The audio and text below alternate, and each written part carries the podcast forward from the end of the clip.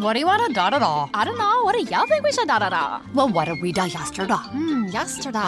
All the dolls feel like the same da these days. I know. Like, is today Monday or Tuesday? Today is Thursday. Oh no, I forgot to call my mom on her birthday. Oh no! No! These days, nothing is normal and everything is weird. But you could still save big when you switch to Progressive. That won't change. Not today or any day. Quote to today at progressive.com. Progressive Casualty Insurance Company and affiliates. HD cast आप सुन रहे हैं H D smart cast और ये है fever F production मैं शांत आपके साथ और सुन रहे हैं आप यहाँ एक किस्सा रोज का।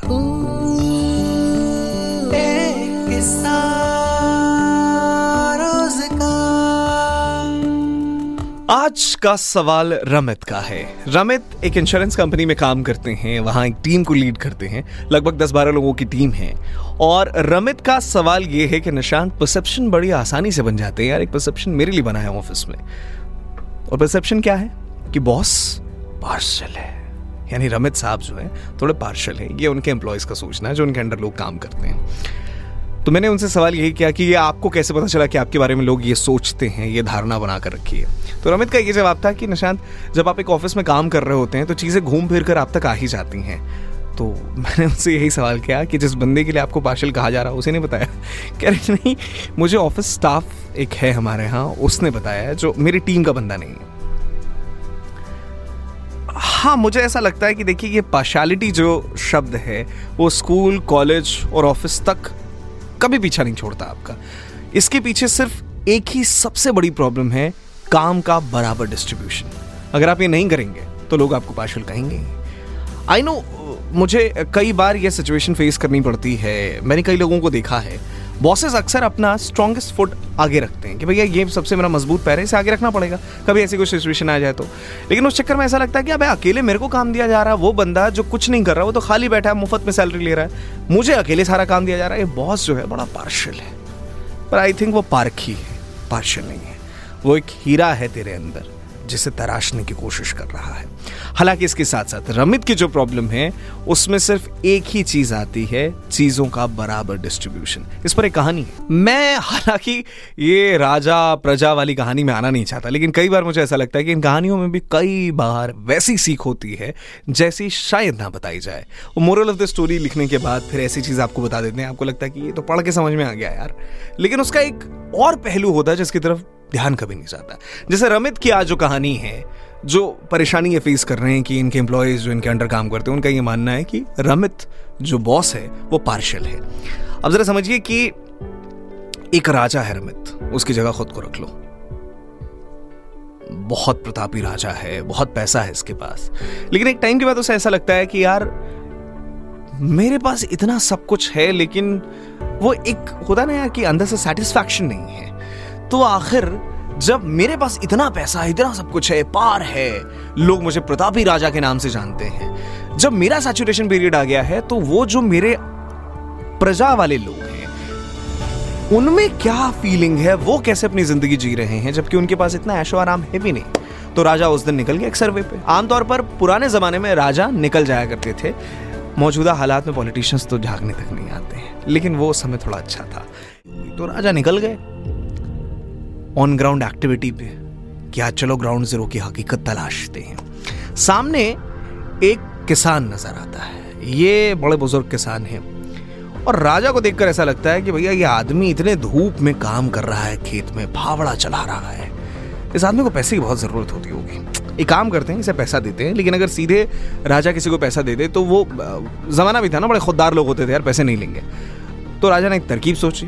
वो आउटस्टैंडिंग कुछ अल्ट्रा ख़तरनाक ख्याल राजा के दिमाग में आता है कि चलिए काम किया जाए कि उसके खेत में जाते हैं नॉर्मल बातचीत करते हैं और फिर अचानक कहते हैं कि अरे, ये चार स्वर्ण मुद्राएँ तुम्हारे ज़मीन में गिरी पड़ी थी, ये तुम्हारी ही, तुम्हारे खेत में मिली है, किसान ने मना कर दिया। उसने बोला, नहीं, मैं नहीं ले सकता यार, मेरे खेत में मिली होंगी, किसी और की होंगी, तुम्हें मिली, तुम रख लो, ऊपर वाले ने तुम्हें दिखाया, मेरी तो नज़र तक नहीं गई इस चीज़ पे मतलब मेरे लिए है ही नहीं है राजा परेशान। तो उसने कहा कि, अरे यार, चार स्वर्ण मुद्राएँ तुम्हें मिल रही हैं, दिक्कत क्या है? कह रहा यार, मुझे जितना मिलता है ना, मैं उसमें बहुत खुश हूँ। चार आने में कमाता हूँ। इन चार आनों का मेरा बराबर हिसाब है। एक कुएँ में डालता हूँ, एक कर्ज में, एक उधार में और एक ज़मीन में। राजा परेशान किया बे ये कौन सा गणित है? कुएँ में, कर्ज में, उधार में, ज़मीन में, क्या है ये? राजा को समझ नहीं आया। हालाँकि वो हार कर वापस अपने महल में आ जाता है और आमतौर पर जैसा होता है कि उसके बाद एक सभा बैठाई जाती है। महामंत्रियों से सवाल पूछे जाते हैं कि जो सबसे सही जवाब दे देगा, जो भी तिलानी नाम निकल गया मेरे अपने ग्रुप में, उसे मैं सौ स्वर्ण मुद्राएँ दूँगा। अब तक चार थी, अब सौ हो गई राजा की उत्सुकता समझिए। पर जवाब मिला नहीं साहब इन सौ लोगों से। वापस बुलाना पड़ा उसी किसान को। क्या जवाब दिया उसने? और रमित, क्या जवाब मैं आपको देना चाह रहा हूँ? इन दोनों का आपस में तगड़ा कनेक्शन है। तो किसान ने बड़े क्रिएटिवली जो जवाब दे दिया, राजा को कि चार आने जो मैं कमाता हूँ, उसका हिसाब भैया अलग है और एकदम बराबर हिसाब। एक कुएँ में, एक कर्ज में, एक उधार में और एक ज़मीन में। राजा को समझ ही नहीं आया। महामंत्री बैठाए गए, बुद्धिजीवी बैठाए गए अपने महल में, लेकिन जवाब किसी से मिल नहीं पाया। वापस जब किसान को बुलाया गया, किसान से पूछा गया कि एक बात बताओ यार, मैंने बहुत कोशिश कर ली, ये जो तुम्हारी पहेली है ना, मेरे समझ में नहीं आ रही, बताओ क्या मतलब है इसका? उसने बड़े साधारण शब्दों में कहा कि राजा देखिए ऐसा है कि चार आने जो हैं, जब मैं कुएँ में डालता हूँ तो मैं खुद के लिए डालता हूँ। ये पेट है मेरा, जिसका भरण पोषण मैं करता हूँ। ये पूरा परिवार है मेरा, जिसका भरण पोषण मैं करता हूँ उस एक आने से। एक आना जो मैं कर्ज में देता हूँ, ये मेरे माँ बाप के लिए है। एक कर्ज है, उनका जो कभी उतारा नहीं जा सकता। हाँ उनकी सेवा के लिए ज़रूर एक आना निकाल लेता हूँ। उधार मेरे बच्चों की वो शिक्षा है, जो शिक्षक उन्हें दे रहे हैं। मेरा उन पर बड़ा उधार है। एक आने उस चीज़ में खर्च करता हूँ। और इन सब के बाद जो एक आना बचता है, मुझे मालूम है कि आने वाला वक्त हर इंसान का एक जैसा नहीं होता। कल को अगर खराब हुआ तो उसके लिए कुछ तो होना चाहिए ना आपके पास। तो एक आने ज़मीन में, यानी जमा करने के लिए रखता हूँ। राजा का सर नीचे था। कि एक किसान जो दिन भर फावड़ा चलाता है, सूरज के नीचे खड़ा है, असल में तब कर यही इंसान सोना बनेगा। मैं तो महलों में छायों में रहता हूँ। यहाँ कुछ नहीं मिलने वाला। रमित, शायद यही जवाब है कि जिस वक्त आप काम डिस्ट्रीब्यूट कर रहे हैं, उस वक्त बराबर बांट दो यार। ये जो परसेप्शन है ना आपका, वो बना है परसेप्शन की वजह से और हटेगा भी परसेप्शन की वजह से। बस एक काम आपने ये कर लेना है। हाँ बॉसेस का एक बार को ये दलील ज़रूर रह जाता है कि यार, जो मेरा सबसे अच्छा बंदा मैं उसे ही तो काम दूँगा। पर साहब सैलरी तो सारे लोग ले रहे हैं ना। काम तो सब कर रहे हैं। कंपनी ने हायर उन्हें इसी चीज़ के लिए किया है, जिन्हें नहीं आती है चीज़, सिखाना उन्हें पड़ेगा। जिन्हें आता है, उनसे कुछ एक्स्ट्रा कुछ अलग कराओ। लेकिन जिन्हें नहीं पता है, उन्हें तो सिखाना पड़ेगा। काम का बराबर डिस्ट्रीब्यूशन बहुत ज़रूरी है।